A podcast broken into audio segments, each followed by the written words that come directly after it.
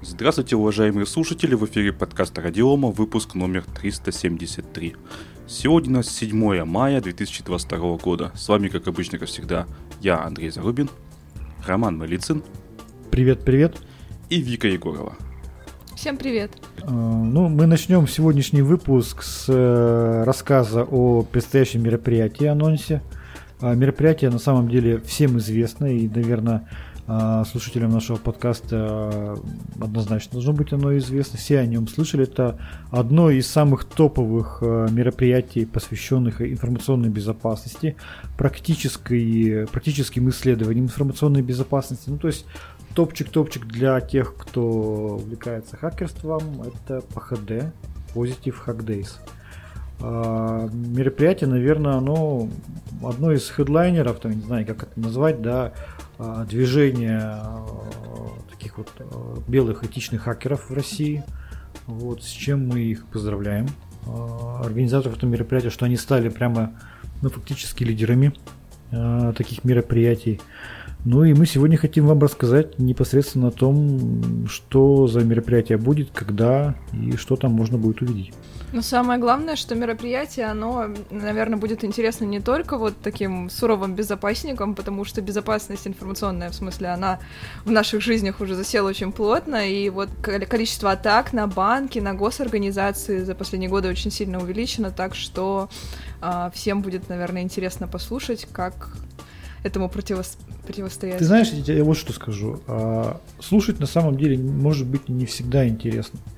Но на это мероприятие на ПХД, там как раз есть э, варианты не только послушать, да, но и посмотреть, как непосредственно происходит взлом инфраструктуры, да, то есть мы знаем, что там есть всегда такие мероприятия, как э, ну, а захват флага там, да, и две команды, одна защищается, другая э, нападает, и можно в режиме практически реального времени наблюдать за попытками э, взломать инфраструктуру. Насколько я помню, в одном из предыдущих, на одном из предыдущих ПХД там, да, строили целый стенд, там, по-моему, был взлом электростанции. Там ездили поезда, двигались машинки, э, э, электростанция там или какая там угольная там пар шел там и так далее. Ну, короче говоря, прям реально. То есть не только э, доклады, которые мы ну, обычно привыкли слышать там зачитывание с э, презентации, но и какие-то практические мероприятия, что прям ну реально оживляет весь процесс. Ну, в этом году будет э, конкурс по взлому банкоматов, систем умного дома, камер видеонаблюдения, IoT-устройств, умных автомобилей и других объектов. Ну и главное событие этого форума – 30-часовая кибербитва. В общем, все на злобу дня. Конечно. Ну, да, и вот благодаря вот такому формату, благодаря такому формату вот это мероприятие э, за 10 лет э, добилось признания кибербез-индустрии, о нем знают практически все профессионал из мира кибербезопасности. И в этот раз это мероприятие уже будет проходить в одиннадцатый раз. Это очень круто. Одиннадцатый раз, одиннадцатое мероприятие, которое известно уже во всем мире. Да, проходить будет 18-19 мая. Э, там будет как онлайн часть, так и офлайн часть. И все в одно и то же время. Причем онлайновая часть будет совершенно бесплатная.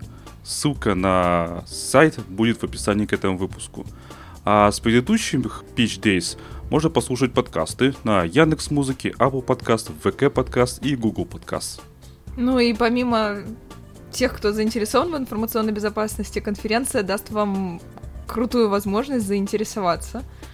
Вот, потому что там реально крутые профи будут рассказывать очень интересные вещи. А, да, ну и хочется отметить отдельно, что мероприятие оно абсолютно легальное на этом мероприятии будут действительно профессионалы, да, будут э, этичные хакеры рассказывать о том, как они работают. И спрос на таких специалистов, которые умеют э, взламывать инфраструктуру, он реально крайне высок. Потому что сейчас э, любое, любая маломальски серьезная инфраструктура перед вводом ее в эксплуатацию требует проведения обязательного пен-теста. И мало того, что при вводе в эксплуатацию требуется пинтест, но и через какие-то определенные промежутки времени этот пинтест требуется повторять. Э, поэтому, безусловно, специалисты, которые умеют э, мыслить как хакер, как взломщик, э, умеют искать нестандартные пути взлома инфраструктуры, они всегда будут цениться, и для них всегда будут открыты двери в различных организациях, которые занимаются информационной безопасностью, это как in-source разработка, там, outsource там, и так далее. А, ну, давайте, кто, кто, кто будет из знаменитостей? Пока мы не знаем, кто будет из знаменитостей, но мы знаем, что там будет наша соведущая Вика в офлайне. Да, да, это я. Кто хочет, может попытаться ее там найти на офлайн мероприятии. А онлайн, все, еще раз хочется повторить, онлайн будет абсолютно бесплатно, и это круто. Начало будет э, в 9 часов утра, 18 мая. Пока там будет регистрация, открытие и так далее. И уже первое вступительное слово будет э, в 10.30. Дальше пойдут различные доклады, э, например, безопасная разработка в вашей IDE, технологии совместных вычислений, как компании обмениваются данными, не обмениваясь ими. Как обнаружить 95% атак, зная лишь 5 техник, используемых злоумышленниками. Анализ клиентского JavaScript кода при обнаружении HTTP endpointов об особенностях современных уткитов и методах их обнаружения. И так далее, и так далее, и так далее. Докладов на самом деле тьма тьмущая. Если посмотреть на, э, собственно, программу этих двух дней, очень плотная компоновка. Значит, форум будет проходить в 5 потоков. Э, будет более 100 докладов, более 130 спикеров. Какие самые актуальные вопросы по информационной безопасности там будут подниматься? Это инновации в области взлома информационных систем и методов практической безопасности, подходы к информационной безопасности в эпоху интернета вещей, защита критически важной инфраструктуры, организация физической безопасности информационных ресурсов, противодействие мошенничеству и киберпреступности, выявление и расследование инцидентов информационной безопасности, создание и совершенствование ИБ-контролов, развитие методов безопасной разработки программного обеспечения. То есть это те действительно серьезные вещи, которые нужны на каждом серьезном предприятии, без всяких исключений, без слов там а кому мы нужны. Еще будут классные, очень интересные круглые столы, а, мастер-классы, в общем, много всего интересного, залетайте по ссылочке. На самом деле очень интересные доклады, будет очень интересно послушать. Вот, рада возможности туда сходить. Ну, в любом случае, я, я постараюсь однозначно послушать, потому что это прямо огонь. Я до этого э, всегда хотел послушать доклады, но там, по-моему, не было онлайн у них. Сейчас, когда это появилось онлайн, то это прям действительно must-have. Мне кажется, всем специалистам есть смысл онлайн подключиться и бесплатно послушать доклады. Ну вот, Вика, тебя что заинтересовало из докладов? Есть что-то такое, на что ты обратила внимание? Да, конечно. А, выбор алгоритма ML для поиска аномалий в сетевом трафике — это направление моих исследований сейчас. Я магистрскую диссертацию пишу на эту тему, так что я очень жду этот доклад, хочу послушать. Слушай, ну а меня, меня, честно говоря, интересуют а, особенности обнаружения современных руткитов и методов их исследования и обнаружения. Потому что, ну, вот сейчас мы в Астре, мы действительно кучу механизмов включаем, да, контроля целостности и механизмы, которые позволяли бы обнаруживать какие-то эксплойты, например, это э, модуль ядра LKRG, вот, и мне, честно говоря, вот это интересно про руткиты, как их обнаруживать, потому что реально техники встраивания руткитов становятся довольно-таки сложными, а, и как обнаруживать аномальное поведение, это прям действительно интересно. Я бы с удовольствием послушал, докладывать будет Алексей Вишняков, а, руководитель отдела обнаружения вредоносного ПО Positive Technologies. А, интересный доклад, доклад, наверное, еще Zero Day и санкции. Как раскрыть уязвимость вендора, который не хочет о ней знать. Ну, все прекрасно знают, что вендоры ПО не совсем хотят знать о том, что у них уязвимость, зачастую не всегда готовы признать факт уязвимости, ну а в-третьих, и еще и не всегда готовы вознаграждать за это. Вот. И, соответственно, ну, подходы, да, о том, как раскрыть уязвимость. И это, это с одной стороны, да, а с другой стороны, все такие боятся, потому что, ну, на каком основании мы скажем, что мы исследовали код да, проекта, хотя там есть какое-нибудь условно лицензионное соглашение, которое говорит о том, что исследовать код запрещено. Это получается чуть ли не уголовное преступление. Вот. И вот все такие что-то найдут, а говорить об этом опасно там, да, и лучше сделать это full disclosure, рассказать об этом всем и вот какую-то известность получить. Ну, то есть тема такая нетривиальная, на самом деле реально. А, докладывать будет Вадим Соловьев, руководитель группы анализа информационной безопасности, тоже Positive Technologies. Еще очень интересный доклад э, про обход сигнатур WAF, так как это тоже довольно животрепещущая тема, и там расскажут, собственно, о, о байпасах WAF, для которых невозможно написать правила блокировки так, чтобы не вызывали сложные срабатывания при легитимных запросах. Это тоже довольно интересно, потому что, а, насколько я знаю, у нас есть несколько отечественных разработчиков фаерволов, которые трудятся а, над своими продуктами. Вот было бы очень интересно послушать. А, все самые сильные профессионалы из мира кибербезопасности будут участвовать в конференции PHDays, где будут демонстрировать, показывать, рассказывать про самые важные тренды из мира информационной безопасности можно действительно посмотреть э, не о том, как установить э, программное обеспечение или как включить firewall, а показать по-настоящему внутреннюю кухню, как работают хакеры, как работают специалисты по информационной безопасности, да, то есть реальная работа специалистов по офенсиву, по дефенсиву там и так далее. А, это действительно дорогого стоит. Да, ты, кстати, ссылочку тоже ведь будешь публиковать на этом, да, на шоу-нотах? Конечно. Ну, как говорится, уникальная возможность побывать на крутейшем мероприятии бесплатно из любой точки мира, просто подключившись по сети.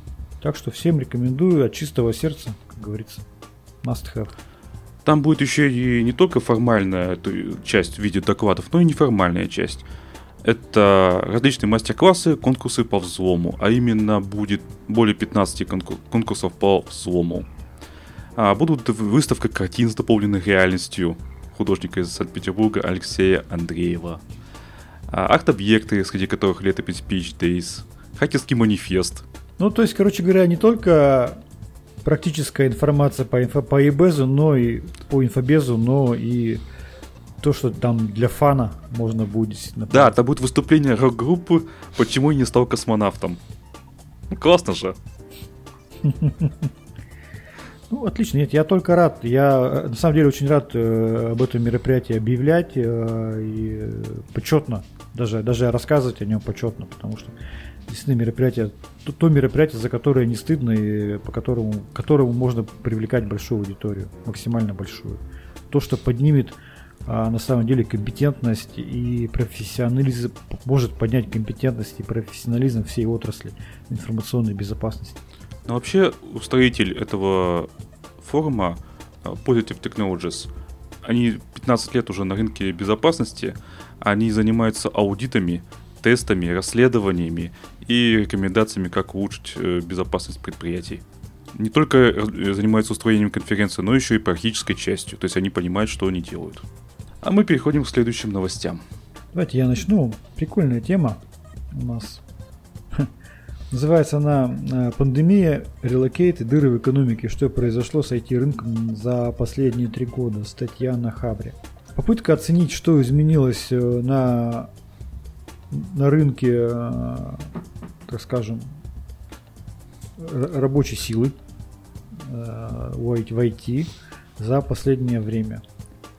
Значит, ну, понятно, что самое большое влияние на рынок оказала специальная военная операция.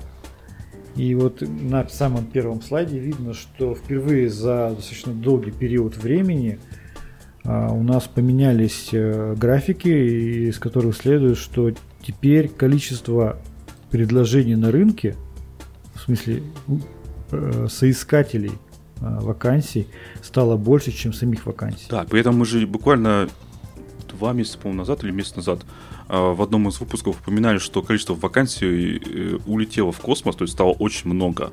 А тут все резко пошло на убыль. Очень резко. Слушай, ну это же это, это понятно почему, да? Это уход иностранных компаний так российские с российского компании рынка. многие закрыли вакансии, насколько я знаю. Да, да, да. Ну, так слушай, а, так Яндекс перестал нанимать новых сотрудников, насколько я слышал, новость была. Mm-hmm. Вот. Э, крупнейшие компании приостановили набор.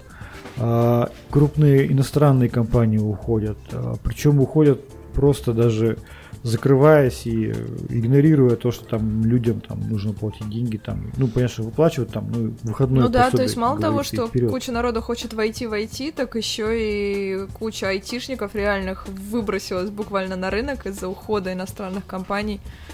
Так что да, неудивительно. И только Астра объявила большой набор всех Приходите сотрудников. к нам. Ну, да, мы пользуемся этим шансом, этим моментом, мы набираем ну, людей. Ну так да, не только же у Астры еще, помнишь, к нам приходил, когда Павел из кода безопасности, у них тоже заказов-то тут точно. Будет еще целая. больше с новыми указами президента. Да, что еще? Те, те кто занимается импортозамещением, тем да. нужны новые сотрудники. А, что еще изменилось? Резко, понятно, резко выросло количество людей, которые захотели получить relocate, да, и переехать в другие страны. Топ стран желаемого переезда США, Германия, Грузия, Кипр, Канада. Я не очень понимаю, почему Ну, туда проще всего уехать русским, я так понимаю. Да, наверное, проще всего, плюс там понимает русский язык. Ну и плюс, как ты говорил, э, проще увезти жену, типа, в Грузию, не так далеко от мамы. Да.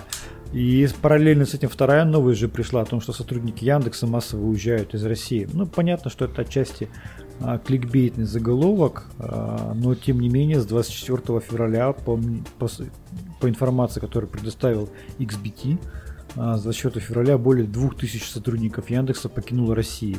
Ну, часть уже вернулась обратно. Погоди, да-да-да, при этом большинство продолжает работать на удаленке. 800 вы уехало в Турцию, другие выбрали Армению, Грузию и Израиль. И некоторые уже вернулись. И в настоящий момент за границей около 10% из 19 тысяч сотрудников Яндекса продолжают С ума сойти, а почему именно сотрудники Яндекса такой толпой вот. просто ломанулись? Не знаю. Не знаю. Но я думаю, что, может быть, и какие-то другие компании крупно так пошли. Но ведь Яндекс у нас это одна из тех компаний, которая себя четко позиционирует как абсолютно международную компанию. Ну, она как Может бы... Быть, с этим связано. Не очень патриотическая, скажем так, компания. Например, а, одна из топ-менеджмента Яндекса, женщина, забыл, как зовут, она сказ... Сказ... высказалась очень резко против этой военной операции и уехала куда-то за рубеж с увольнением. Возможно. Да. Которая занималась именно что еще? А, пиаром. Угу. Так что тут у них так что вот... еще? Да, что, что еще изменилось? Изменилось вот что. А, по сравнению с 2021 годом а, выросли ожидания по зарплате. Соискатели хотят в среднем плюс 21% к зарплате. По ну, неудивительно, цены-то растут.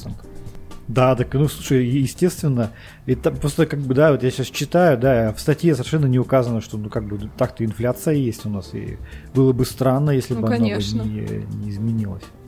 Получается так, что сейчас на рынке, возможно, будут зарплаты даже снижаться. Судя по тому, что количество желающих трудоустроиться больше, а вакансий меньше – нет, тут вообще пишут в конце статьи, что найти работу сложности не составит. Из-за того, что... И тут возникает дефицит специалистов на рынке, так они же выше сами предоставили график, что наоборот специалистов больше, чем вакансий. Я не понимаю, что это такое. У автора статьи какой-то диссонанс возник от начала к концу. Ну, видимо, да. Но я еще раз хочу обратить внимание. За ожидания по зарплатам выросли. Люди хотят получать на 20% больше. Но при этом вакансий меньше, чем соискателей. И как в этих условиях э, люди будут э, получать свои ожидаемые зарплаты, мне не очень понятно. Ну, им придется принудительно снизить свои ну, ожидания. Ну, то есть даже получается, я хочу плюс 20, а Нет, понимаешь, хотеть ты можешь что угодно. Я тоже хочу на Бали, но довольствуюсь тем, что есть, и, возможно, поеду в Сочи, понимаешь, если не откроется ничего. Потому что, ну, как бы, э, желания не совпадают с действительностью. Жизнь вот, довольно жестокая штука вообще. Несправедливая.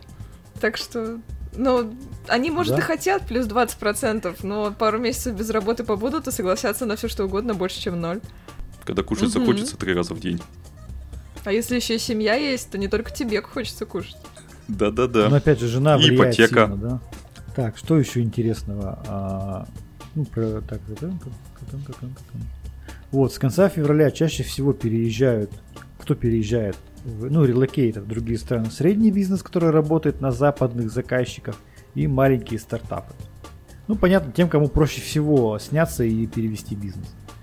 Ну и да. особенно те, которые, и либо те, которые теряют бизнес полностью. То есть, если ты работал на западного заказчика, а западный заказчик сказал, я не буду теперь с тобой работать, потому что ты в России, ну, единственный способ сохранить бизнес это переехать за рубеж. И вопросы здесь патриотизма, они здесь, как бы, я так понимаю, для них не стоят, ну, потому что какая разница. вопрос ты выживания. теряешь. Да, это вопрос, во- да, вопрос выживания. Ну и маленький стартап, понятно, когда я один человек, я в стартапе один, нас, ну, максимум нас двое, да, ну, да, перевести проект на, на Запад, там, да, получить доступ к более широким рынкам, ну, тоже понятно почему. Вот. А так, как бы, ну, получается, что крупные бизнесы Ну, практически не перевести. переезжают. Так что... А во-вторых, там на Западе на самом деле никто особо не ждет крупный бизнес. Там очень жесткая конкуренция, гораздо более жесткая, наверное, чем у нас здесь. И ожидать, что я сейчас перевезу бизнес на Запад и там развернусь и всех там за пояс заткну, ну это такое себе. И все, кто более-менее крупно, они понимают, что не, все, не факт получат, что получат там какую-то значимую Ну, долю опять же, рынка. смотря какой бизнес. Там тоже, наверное, много людей, которые ищут работу, так что рабочие места бы точно не помешали. Ну да, поэтому я думаю, что многие возвращаются. К сожалению, сладкое не только там, точнее, к сожалению, нет, нет такого, что хорошо везде, где нас нет. Мы туда приезжаем, смотрим, там тоже не очень. Ну, Илон Маск говорит, что на Марсе хорошо. На Марсе классно. На Марсе точно. Я уверен, что на Марсе хорошо. Да. Я предлагаю дальше пойти. Давай. Что, опять я?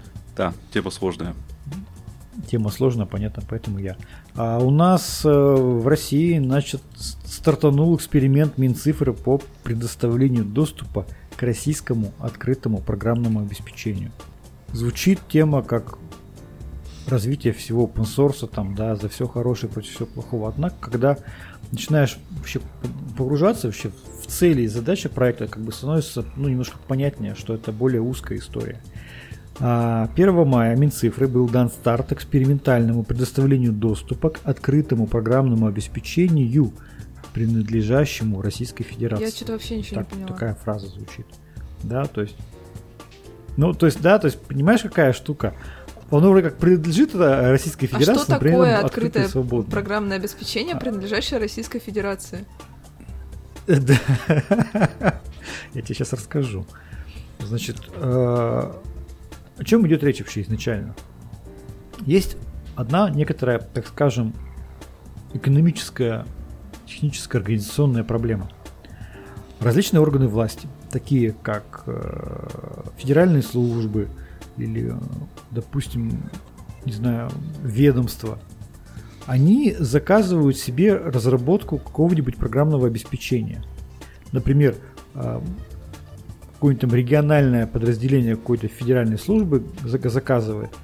Хочу разработать и мне систему мониторинга каких-то там событий. Допустим, чтобы на карте отображались какие-то события а, онлайн, там, я не знаю, там, демонстрации или что, пожары, там, все что угодно. Ну, карту пожаров сделать мне онлайн, чтобы она отображалась. Все. И стоит это будет 100 миллионов рублей. Ну, как бы разработчик такой говорит, слушайте, ну, выкатывает обоснование, да, что разработка такой системы мониторинга пожаров будет стоить 100 миллионов рублей. Все говорят, ну, действительно, все объективно, надо заказывать. Заказали, этот же самый разработчик приходит в другой, в другую область, в другой край и говорит, а вы хотите себе систему по мониторингу пожаров? Он говорит, да, хотим. Ну вот вам а- а- обоснование. Разработка такой системы с нуля будет стоить 100 миллионов рублей. Такие, О, классно, давайте закажем. Тоже заказывают. И в итоге, как ни странно, объявляется там в течение там, года 89 таких вот по каждому субъекту таких контрактов, да, и в каждый вкладывается полностью вся стоимость по разработке. И как-то через некоторое время наши чиновники говорят, слушайте, что-то как-то здесь не то. Типа, почему мы должны платить каждый раз за разработку с нуля? Это раз. А, давайте мы вот что сделаем. Давайте мы заставим, включим в контракты пункт о том, что обязательное условие этой- этого контракта, что это все программное обеспечение будет выложено в открытый доступ. То есть какая-нибудь компания Ромашка разработала эту систему мониторинга и выложила ее в открытый доступ, в open source. А если компания не хочет платить за то, что попадет в open source? А если она Не хочет что Ну, сделать? не не хочет понял? давать свои деньги за то, чем потом будут пользоваться другие, или просто не хочет, Нет, типа... Они дают деньги за то, чтобы была выполнена некая задача, некая система Да, но они же, по сути, покупают эту программу. Ну и пусть да, другие пользуются, в чем Ну, проблема? а если они не хотят, чтобы другие видели, чтобы миллионы глаз смотрели?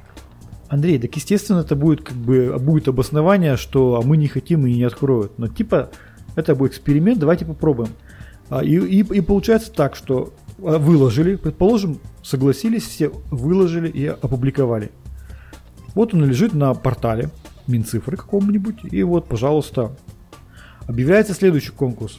Типа, это же все происходит через закупки. Разработка системы мониторинга пожаров. И тогда какой-нибудь д- другая компания, она видит, ну, де-факто-то уже исходники-то все лежат, и она придет на этот конкурс и скажет, а мы вам доработаем эту программу там под вас, мы ее доработаем не за 100 миллионов, там, а за 500 тысяч. Да, и сразу цена такая пум спадает. И все, и в, иде- в идеальном мире, да, где бегают единороги, компания за 500 тысяч там собрала этот пакет, про- продала его и все, и, и вперед. Я все равно не Таким- понимаю, если от этой разработки зависит безопасность какая-нибудь, ну, информационная в смысле, конечно, что эти, ну, эти исходники нельзя открывать, что это такое? Давайте тогда и Астру откроем, почему нет? Не, ну подождите, от Linux тоже зависит информационная безопасность. Исходники А открыты. почему тогда Astra Linux закрывает свой код? Рома сейчас тебе расскажет. Подожди, ядро, ядро у Астры открытое.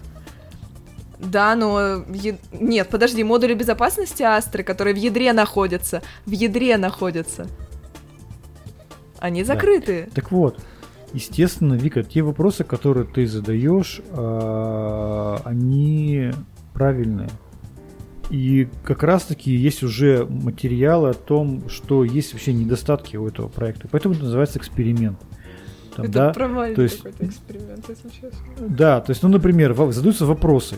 Хорошо, чем должен руководствоваться чиновник, принимающий решение о публикации ПО, созданного за средства бюджета под свободной лицензией? То есть, да, какая у него должна быть, какие-то критерии должны быть, можно, не можно. А, хорошо, а, а какое ПО, находящееся в ведении ведомства, рекомендуется публиковать под открытой лицензией? Тоже вопросы. А, хорошо, а ведомство заказало разработку да, а, выложили, а какие у ведомства есть возможности по управлению мастер-версией свободного ПО. Ну, мы же понимаем, что само по себе свободное программное обеспечение там, ну, практически не развивается. То есть должна быть какая-то команда, да, какой-то там, я не знаю, там, научный совет, я не знаю, технический совет, какой-то борт, да, там, э- э- энтузиастов, которые принимают решения, там, двигают, там, да, и так далее. А Нет. здесь кто будет ищу принимать? Ну, грубо говоря, кто будет принимать ищу? Нет, я все равно не понимаю, что это за коммунизм такой. В смысле, ну я живу в простом мире. Если я за что-то заплатила деньги, то оно как бы мое. И я могу сама решать, выложить это в открытый мир. Хотя, кстати, что-то даже нельзя, да, выложить. То есть, если я, например, музыку купила, я же не могу ее раздавать всем вокруг, слушайте. Это вроде как незаконно. Ну, допустим, да. Есть музыка могу- под свободными лицензиями. Ну да, ну, та, которую я в iTunes себе купила, она же не под свободной лицензией. не, это что? Ну, короче, хорошо. Это ПО, которое написали для меня, оно как бы принадлежит мне. Почему я должна его выкладывать? Я вообще не понимаю, почему Минцифра такое решила. Это, это как-то Ну, странно. Оно теперь не ваше, оно наше. Я ж тебе объяснил, что попытка, попытка снизить стоимость за- затрат на закупках и систем для государства. Ну, то есть кто-то Ну, это- один заплатил, а все остальные воспользовались. Мгм, это свободный ПО. Здравствуйте. Один, од- а- а- а- один э, госорган заплатил, остальные госорганы воспользовались. Это как бы нормально. Один Линус, Смотрите. Линус Торвальдс написал, остальные пользуются. При коммунизме Да, все будет зашибись, Конечно. а вообще не надо Смотрите. будет умирать, да? Вопросы какие тоже задают люди. А хорошо, а какое государственное ПО представляет интерес для рынка? И которое прям целесообразно публиковать под открытой лицензией, критерии. Ну, поймите, что государственное ПО, там, я не знаю, там система анализа какой-то отчетности, которая есть только в одном, в одном ведомстве. Например, ну вот возьмем я генеральную прокуратуру, да, я как э, бывший сотрудник прокуратуры знаю, там, да, есть система газправосудия, там, да, там есть отчетность, прокурорская отчетность. Каждый э, орган прокуратуры по итогам года составляет, направляет отчет про прокурора по форме П. Ну, П, прокуратура. И там количество этих представлений, предостережений, количество актов прокурорского реагирования в сравнении с аналогичным периодом прошлого года, безусловно же. И вот, конечно же, вот эти все отчеты, их нужно анализировать. Там статистику какую-то выдавать и так далее. Ну хорошо, разработают какое-то ведомство, какая-то компания по заказу а, систему а, анализа отчетности прокурора по форме П и его выложили в open source. Вот какой интерес представляет эта история для рынка? То есть это тоже вопрос. Ну, например, э, для студентов... что сходу в голову приходит, есть система проверки ЕГЭ, автоматизированная вот эта вот, которая листочек сканирует и все ответы в квадратиках сразу проверяет. И можно было бы ее в школы сразу внедрить, чтобы школьные экзамены так проверяешь, чтобы учителя глаза не ломали. В университеты и везде вообще. Да. Ну, вопросов много. Хорошо допустим, предположим, ну, реально вопросов много, поэтому, это, поэтому и называется это эксперимент. Поэтому и называется это эксперимент. Ну что это за эксперименты такие? А, смотри, смотри, смотри, что дальше еще, как бы какой момент. А, давай попробуем подумать, каким образом будут компании это все обходить. Да элементарно. Они скажут, да, знаете, есть исходники этого ПО, но сейчас время прошло, новые фреймворки. У вас иное требование, там у вас поменялось что-то, нужно дорабатывать это все. Вот эта доработка и будет стоить 100 миллионов рублей. Я не, не очень уверен, хотя хотелось бы, конечно, чтобы это прям все так завертелось, и весь софт в государстве, который государство использует, стал open source, и люди приходили, энтузиасты там вкладывались бы, дорабатывали его, и классно создавали госинформ-системы. Но что-то мне подсказывает, что так идеально не будет. Извини, но ты живешь Наверное, в России. Ну, на, наверное, что-то из этого получится. Наверное, что-то будет из этого брать. А многое не будет публиковаться, потому что это влияет на безопасность. Многое просто будет никому не интересно. Ну, возьмите вы вот э, года два или сколько, три назад счетная палата опубликовала исходники своих наработок под свои госинформсистемы. Там ноль комитов. Я больше чем уверен, что до сих пор там ну, один-два комита, может быть, и то сами сотрудники, там, э, разработчики этого проекта коммитили что Потому что энтузиастам в это неинтересно вкладывать свои ресурсы и силы. Зачем? Просто зачем им это делать? Хоть какую-то мотивацию минимальную можно придумать, чтобы они это сделали? Это потому, что у нас одна счет, счетная палата. Было бы две счетных палаты, было бы больше комитов. И так В итоге, чего я, чего, чего я опасаюсь? Я опасаюсь того, что Э, этот код будет выкладываться, его будут изучать хакеры. Обязательно. А сам код будет просто тухнуть. И он будет устаревать, и будет, извините меня, кое-что мамонта. Ну, не знаю, В может, итоге... студенты для своих работ покрадут чуть-чуть.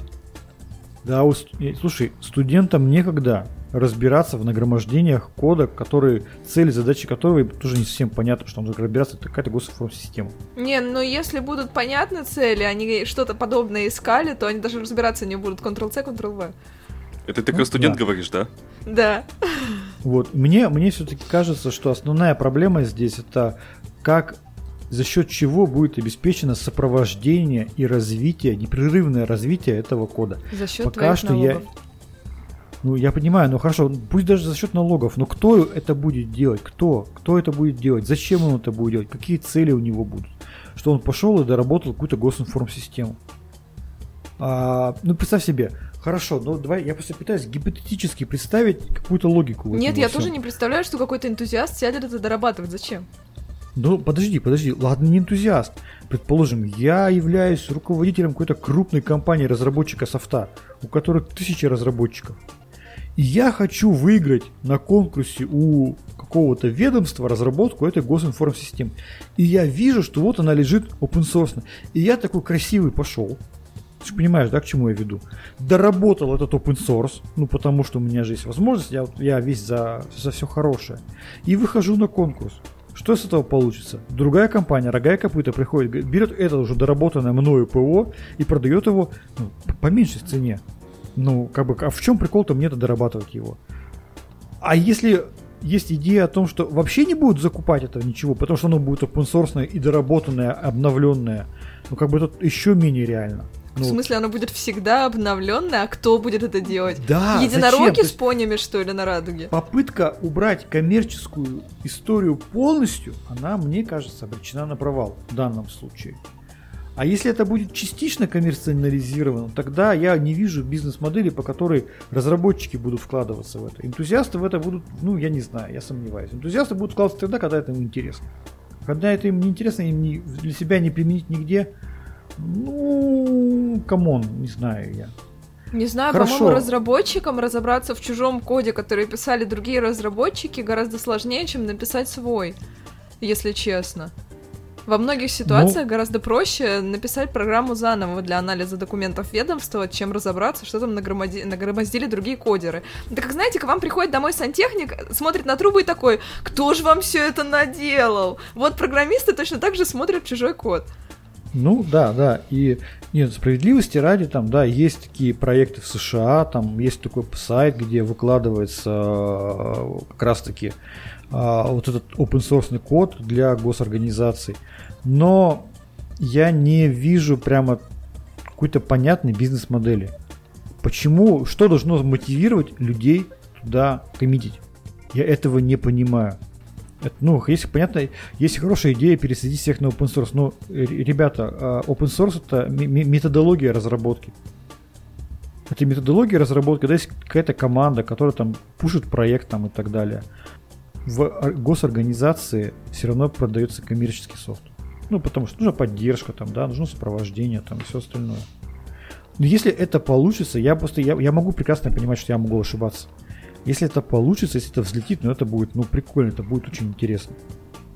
Но пока что я просто не понимаю, я не, не понимаю. Хотя даже я, я на самом деле участвую в этих обсуждениях, я участвую в обсуждениях этого, этого эксперимента со стороны тех, кто его проводит.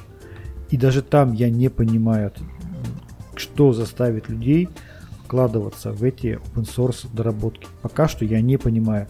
Очень долго там в течение двух месяцев обсуждался текст свободной лицензии. По тексту свободной лицензии были самые большие битвы. А чего там так? Например, Реально. можешь привести пример? Ну, да так, я сейчас детали не помню, но там реально просто какие права будут у тех, кто взял этот код, да. А, хорошо, а можно ли давать э, этот open source код там иностранным организациям, да, вот вроде тут российские люди, российские, значит, граждане а, коммитили там, да, писали, государство российское за это платило, а какой-нибудь там американский там, там какой-нибудь Минюст взял себе эту штуку, себе ее использовал. Так это же да, вот открытое такие- ПО, кто угодно может взять. Э, не-не-не, подожди, Вика. Ты путаешь открытую лицензию и свободную. Разница колоссальная. У Microsoft, например, есть открытые лицензии, три штуки аж. Ты можешь смотреть код, но ты не можешь его с ним ничего делать. Да. В итоге, в итоге была написана там с большими битвами, с привлечением юристов, открытая государственная лицензия. И вот вроде пытаются под этой открытой государственной лицензией все публиковать. А, А, то есть Вы- под открытой лицензией это означает, что этот код будет лежать в репозитории, но никто не сможет его взять? Он будет открытый, его будет видно. Я так думаю, что и по идее, что его можно дорабатывать на самом деле. В эксперименте принимает участие МВД, Росреестр. Это те компании, которые часто заказывают разработки а, своего, своего ПО. Естественно, Минцифра принимает а, участие в этом эксперименте. И РФРИТ, Российский фонд развития информационных технологий. Ну, интересный проект, спорный. Не скажу, не, не скажу, что это прям вообще все идеально у них. Вопросов реально у всех много. Как это будет, тоже непонятно. Но почему бы нет? Если я могу приветствовать да, попытки Минцифры раскачать такие нестандартные ситуации. Для того, чтобы пойти на раскачку такого нестандартного кейса, ну, должна быть определенная решимость. Если это получится хоть как-то, ну окей. А с другой стороны, теперь у нас государство будет более спокойнее и поним- понимающе относиться к открытым лицензиям. Сейчас пока это вообще... Что, какой-то open source, что это? GPL? Что, куда, кого? Давайте мы купим GPL. Ну, то есть, как бы, ну, Ну-ну. там же вообще, то есть, да, то есть, ну, хорошо, даже, даже за счет этого эксперимента хотя бы там многие хотя бы поймут, что такое открытый код. Многие действительно впервые узнали, что такое open source, там, да, как он вообще работает. Поэтому я приветствую эти меры- эксперименты, просто я пока многого не, недопонимаю. Как, для чего, почему. Ну, не все сразу. А давайте теперь поговорим про решимость китайских товарищей. А китайцы сейчас проводят, э, можно сказать, тоже эксперименты со своей собственной экономикой. А именно, что будет, если против них э, ведут санкции. Ну, то бишь по типу, как э, против нас, против России ввели санкции. И в том числе они поняли, посмотрели на нас и поняли, что могут запретить им э, покупать процессоры, допустим, какие-то комплектующие и так далее и тому подобное.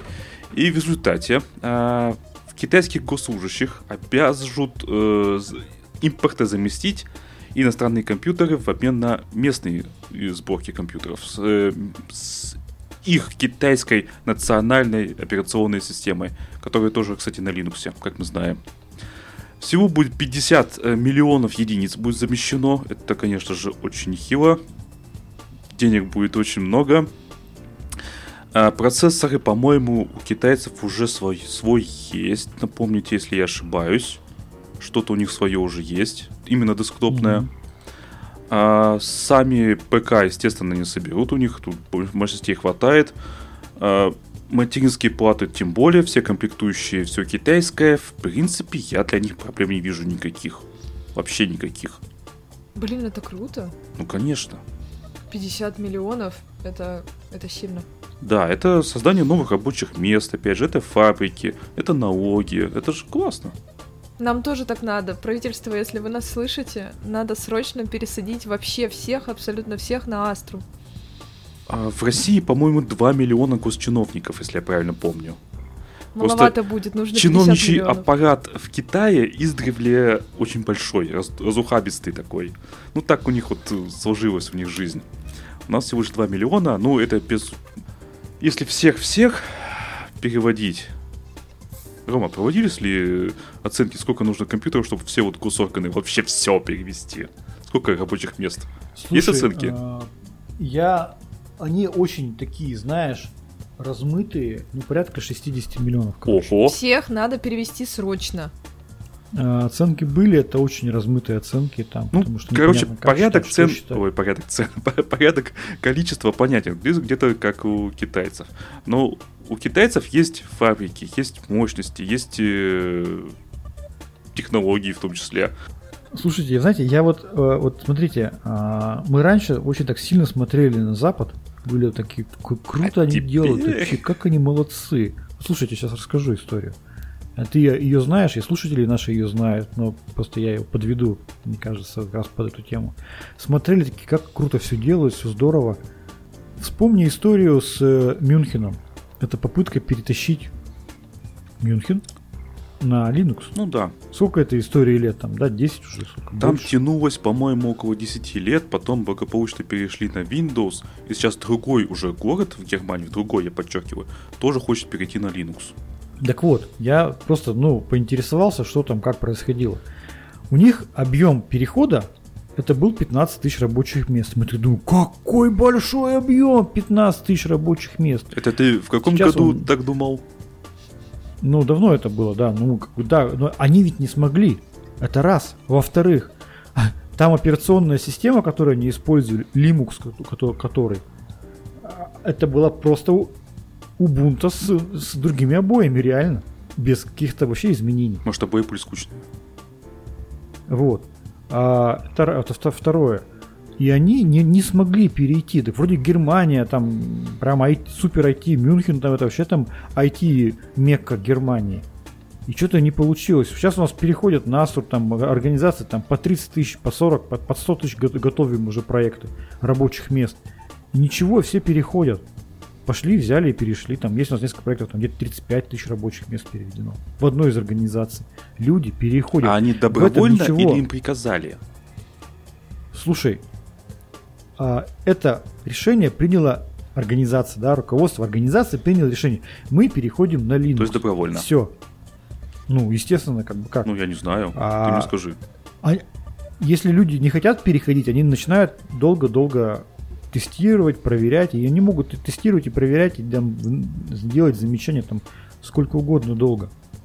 Механизм обхода всего этого есть.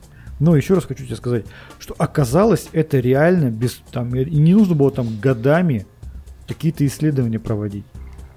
Если грамотно к этому вопросу подойти, можно пойти и заменить 100 тысяч рабочих мест на Linux, перевести. И вообще, это не будет каким-то там нашим мировым событием. То же самое сейчас показывают Китай. Ведь обрати внимание, это 50 миллионов компьютеров, это не просто 50 миллионов компьютеров, это еще 50 миллионов компьютеров с операционной системой национальной разработки. Конечно. Китайской. Обязательные условия должна быть своя операционная система. А как иначе? И, соответственно, они пойдут сейчас спокойно, я больше чем уверен, там, ну, там замена на два года у них, ну, да даже если не за пять лет заменят. И то будет круто. Я думаю, уверен, что они пойдут и заменят. И где тогда этот Мюнхен? Я, я не понимаю тогда, почему у Мюнхена это не получилось? Или, может быть, не очень хотели? Или там, может быть, какие-то экономические вещи сыграли свою роль? Отказа Мюнхена от проекта на перехода на Linux. И вообще, насколько Мюнхен, да... Microsoft там подсуетилась, это же был бы прецедент. Насколько Мюнхен э, самостоятельно вообще в принятии таких решений. Может, им никто не разрешал таких решений принимать. Ну, короче говоря, я считаю, что Китай молодцы в этом случае. Они эффективно работают. Они сразу сказали 50 миллионов, посчитали, все здорово. При этом, понимаешь, в чем прикол для рынка объявления такого? Каждый производитель софта или железа в Китае теперь видит объем, объем рынка. Он понимает, во что ему вкладываться, да, что вот объем рынка будет 50 миллионов отечественных там китайских компьютеров, отечественной операционной системы китайской. И под это уже можно инвестировать вот объявление даже вот этого официального объема перехода, да, он прямо дает возможность посчитать, оценить рынок. И в это уже можно вкладываться, в это можно инвестировать. Это, ну, реально, мне кажется, хороший подход. Ну, в общем, надо взять, посмотреть, как это сделают китайцы, и сделать аналогично. В конце концов, мы можем заказать компьютеры у самих китайцев. Скорее всего, так оно и будет, мне так кажется. А там все норм с поставками? Ну, всегда можно найти решение, я так считаю. Ты же понимаешь. Общая граница. Дружественный народ. Да. Перебрасывать, да, через границу. Поштучно. Ну а чё, э, все китайцы встанут в ряд, хотя даже всех не надо, вдоль границы просто встанут по одному китайцу, мы сгоним люд- людей к другой нашей стороне границы и будем перебрасывать. А? Гениально! Почему никто раньше не додумался? Не проще ли пустить поезд? Нет. Ну что? Ну, короче говоря, э, поговорили про китайские железки. Давайте теперь про российские железки поговорим. Байкал Electronics заверила, что новые санкции не затронут текущую работу по разработке отечественных процессоров. Суть в том, что RM – это британская компания, которой владеет японский инвестиционный фонд, а, э, запретила покупать новые лицензии Байкал Electronics и Эльбрусу. МЦСТ точнее, АО МЦСТ. А, причем, кстати, МЦСТ я тут узнал, оказывается, у них используется видеоядро не свое. То есть сама, сам центральный процессор-то он своей разработки, а вот видеоядро, видеоядро чужое. Ну, по чужой ну, технологии. Это, да, это приобретенный IP. Да, да, да. А современные Байкалы, они вообще на АРМ. И я уже да. видел а, как это, публикаций наших блогеров, э, причем блогеров патриотической направленности, которые говорят, что переход на АРМ, вообще говоря, был стратегической ошибкой со стороны Байкала. Рома, может быть, ты пояснишь? Смотри, а... стратегических ошибок никаких нет, потому что процессоры разработаны, Байкал М, Байкал С. Других процессорных архитектур, которые смогли бы рынок э, захватить, но по большому счету ну, не было. МЦСТ это отдельная компания, которая сама разрабатывает свою архитектуру. Да? То есть, если какая-то другая организация хочет выйти на рынок, ей все равно эту архитектуру не получить. Ну, просто. То есть, э, они не будут конкурировать сами с собой. Нужна была какая-то другая архитектура. Вот. Естественно, ну, ARM сейчас находится на пике роста своего. А, Байка, процессоры Байкал S разработаны. Понятно, что США будет всеми правдами и неправдами а, ограничивать работы а, компаний над успешными процессорными архитектурами, да, и не давать возможности их производить. На самом деле не было бы специальной военной операции, другой бы повод нашли, и все равно бы заблокировали. Поэтому э, лицензии новые получены на производство, на разработку новых процессоров Байкал L и Байкал S2 серьезные это процессоры, мы о них уже в одном из подкастов рассказывали. L это ноутбучный, планшетный процессор, а S2 это для больших облачных серверов э, процессор. Вот, работа над ними ведется. А, полтора-два года будет вестись разработка. И к этому времени, да, будет оцениваться возможность а, на какой-либо из фабрик это все ну, произвести. Параллельно с этим э, началась разработка строительства фабрики на 28 нанометров в Зеленограде. Да, да знаем такую ну, новость. Да. Хорошо, ну, все скажут, ну как же так, вы же вы что, вы же не, что, не понимали, что ли, ARM а, может отказаться сами Конечно, это же чужое. Да, все, все понимали. Нет, понимаешь, все понимали, но а, залицензировать архитектуру все успели, да, и залицензировали ее. Все нормально. В России россияне ее залицензировали. Но а, все, поскольку все это понимали, все начали смотреть а, в сторону Risk 5. Байкал Electronics, как раз таки а, группа Вартон, которая владеет Байкал Electronics, она как раз приобрела и CloudBeer. 30, э, по-моему, с чем-то процентов CloudBeer это третье э, производство э, компании, которая разрабатывает IP-блоки для RISC-V. И, соответственно, а, это вторая, да, запасная история, когда, если мы предположим, что вообще в Сарбом ничего не получится, да, но при этом, смотрите, люди, которые занимались разработкой серьезных профессиональных, там не профессиональных, а enterprise уровня процессоров, это Байкал S и Байкал S2, они получили хороший колоссальный опыт по работе над конкретно реальными архитектурами, которые реально применяют. И сейчас они этот опыт вполне себе могут переносить на разработку процессоров по, для RISC-V. RISC-V начинающая архитектура. Получить на ней такой опыт было невозможно. Такой опыт можно было получить только разрабатывая реальные процессоры по дарам, допустим. Поэтому было сделано максимально все для того, чтобы наработать э, команду, обучить ее, чтобы эта команда умела создавать процессоры мирового уровня. Теперь, пожалуйста, да, если с ARM действительно и даже в перспективе двух лет увидим, что ничего не получается, хорошо, есть Risk э, 5, над которым работы тоже ведутся. И архитектура взрослеет, и появляются новые команды там, да, и виртуализация постепенно там появляется. А, поэтому я думаю, что все будет нормально. Понятно, что сопротивление США большое. Никто нам не даст спокойно выйти на международные рынки. Никто нам этого не даст сделать. Не будет специальной военной операции, будет другое. Потому что если Россия будет производить высококачественную, супер там, современную, дешевую микроэлектронику, ну, как бы, это же какая конкуренция США? Ну, так. Естественно, будут блокировать все попытки. Да, мы можем посмотреть на опыт Китая, их же тоже запрещают. Например, Hikvision, система видеонаблюдения, которая теперь нельзя продавать в США. Ну, потому что зачем? Да. Ну и при этом э, интерес к архитектуре RISC-V идет во всем мире. Э, Индия запустила госпрограмму по разработке открытых процессоров на базе архитектуры RISC-V. Значит, у них что происходит? Они установили сроки начала уже коммерческого производства – индийских микропроцессоров к декабрю 2023 года. То есть они ожидают, что программа Digital India RISC-V, называется она у них DIR-5, а, направлена на создание будущих поколений микропроцессоров, которые будут отвечать потребностям стратегического, стратегического фокуса Индии на мобильность, вычисление и оцифровку. И основная цель создания микропроцессоров будущего в Индии во всем мире достижения к декабрю 2023 году побед в области проектирования процессоров промышленного уровня. О, как шикарно звучит, у них все. И мы тогда, и компания Байкал Electronics, и компания, и компания Байкал Electronics тогда к этому времени, я тоже думаю, будет иметь хороший штат профессионалов, которые умеют разрабатывать процессоры мирового уровня. И уже на самом деле будет не сильно принципиально, RISC-V это или ARM архитектура. Главное наличие команды, которая понимает, какие потребности, что нужно уметь, что должен уметь делать процессор. Это прямо, ну, то, что сделано было, это было сделано хорошо. Я поэтому никак не могу согласиться с заявлениями о том, что все, что делал до этого Байкал Electronics, это была стратегическая ошибка. Они делали и делают максимум того, что вообще возможно в сложившихся условиях.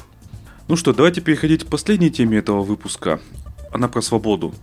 Она по демократию. И, не, и, и на самом деле Равенство, братство. Да. Сестринство, простите, простите, простите. Короче говоря, США сказала, что теперь интернет будет коммунизмом. Потому что интернет будет свободным, открытым, надежным, безопасным и без цензуры. Во как. Да, 28 апреля 22 года. Запомните эту дату. Это дата нового свободного интернета. США и 60 стран. Вот, кстати, обратите внимание, выделяется США и 60 стран. Да? Вот интересное выделение. Все а, люди? Да, да, да, да. А, значит, э, подписали документ под названием «Декларация о будущем интернета». Согласно тексту, они обязуются продвигать свободный, открытый, глобальный, функционально совместимый, надежный и безопасный интернет для всего мира. Не для, не для них, а для всего мира, который базируется на единых для всех правилах и демократических ценностях. Скажите мне, Россия подписала? Нет, конечно. То есть у нас не будет свободного, открытого, надежного, глобального, безопасного интернета? Давайте посмотрим, э, что за страны. Это США, естественно. Это Евросоюз, Австралия, Великобритания, Грузия, Израиль, Канада, Сербия, Украина, Япония, Европейская комиссия и Тайвань. А, а где страны в духе Китай, полтора миллиарда человек, Индия, полтора миллиарда человек, нет, слушайте, слушайте, да, вы смотрите, что дальше пишут, что в документе написано. Они говорят, что они будут бороться с действиями некоторых стран, они будут бороться с действиями некоторых стран по продвижению дезинформации во все, по всему миру и лишением своих граждан других прав. Ну, короче говоря, этот открытый, свободный, надежный, безопасный интернет будет бороться с позициями других стран по дезинформации.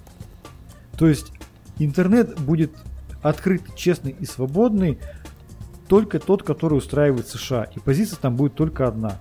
Защита прав и свобод, которые интересуют США. Все. Ну, смотрите, я вам поясню.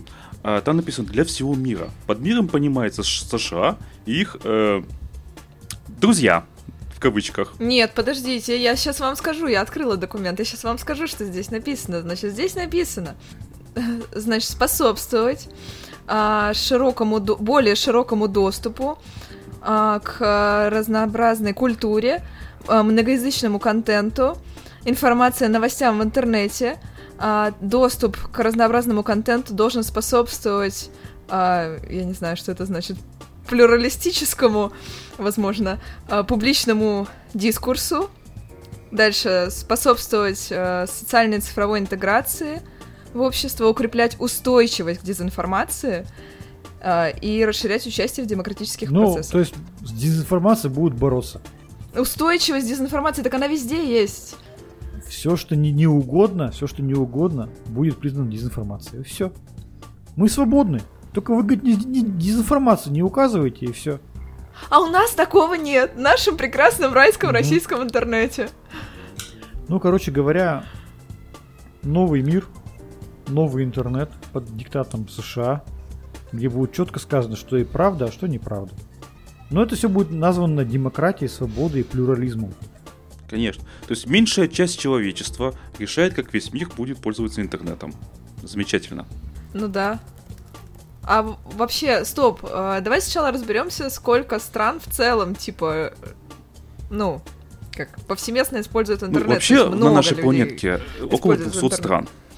Да, а сколько из них настолько развиты, чтобы большая часть жителей использовала интернет постоянно? Вот этого я не знаю, конечно. Я погуглю.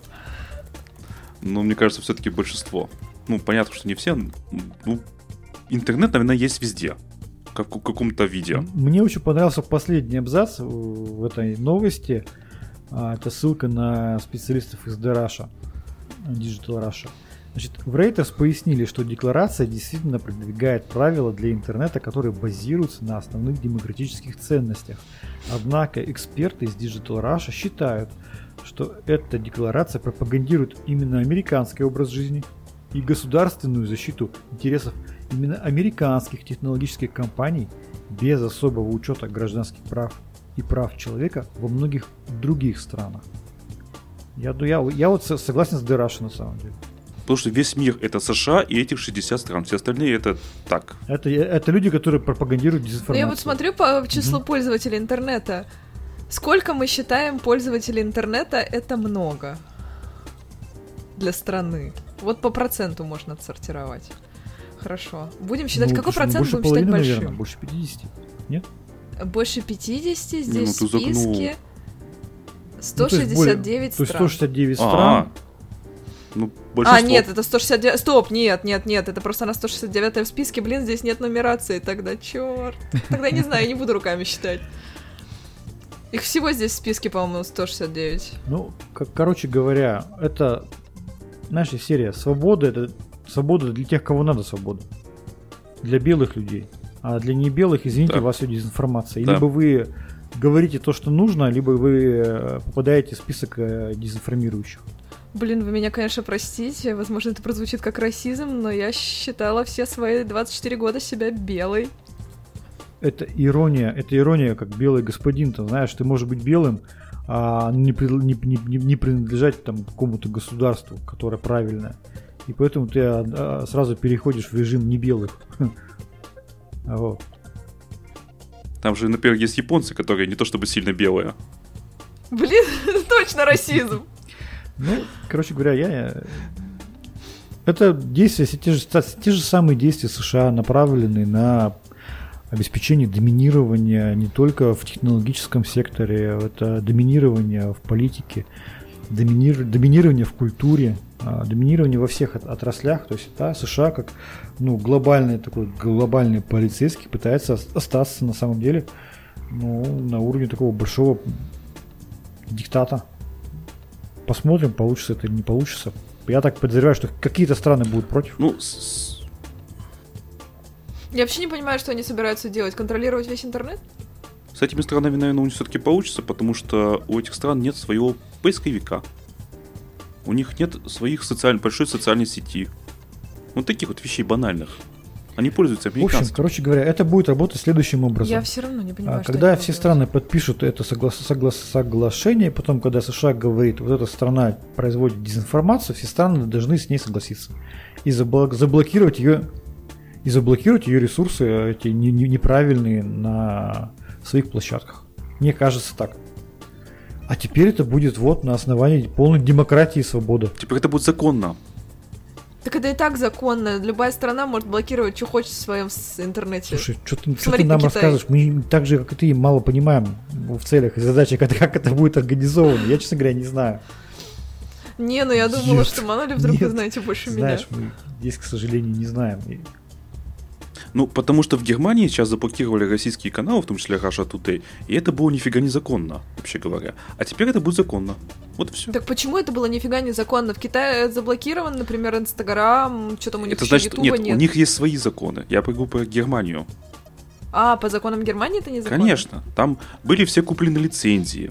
То есть это была лицензируемая деятельность, лицензии были куплены. Все было Так законно. может они признали их террористами и все? Нет, в том-то и дело, что нет. Блин. Тогда не знаю. Ну вот, а теперь это будет законно, вот все. Тогда это просто ошибка, как Роскомнадзор случайно блокировал не тех, когда Да, но это было Telegram. целенаправленно. Вот в чем засада. Это, а, ничего не докажете, это ошибка. Ну, в общем, я предлагаю заканчивать с этой темой. Понятно, что теперь будет новый свободный интернет э, для США. Мы их с этим поздравляем. Ну, интернет вообще общий, глобальный, явно будет дробиться на страны. То есть будет и российский интернет, китайский уже есть давным-давно, и, может быть, там индийский, допустим, еще какие-нибудь. Мгм. Вот к чему мы и пришли. Китайский, у китайцев уже есть свой интернет. Да, о чем я и сказал. Может, Индия еще, может быть, свое что-то сделает. Вот И у нас будет свой интернет. будет. Потому что тот самый свободный интернет нам нас будет чуть-чуть ограничивать. А на этой прекрасной славной ноте я предлагаю заканчивать. С вами был подкаст Радиома, выпуск номер 373 от 7 мая 2022 года. С вами были, как обычно, как всегда, я, Андрей Зарубин, Роман Малицын Пока-пока. и Вика Егорова. Всем пока. Пока.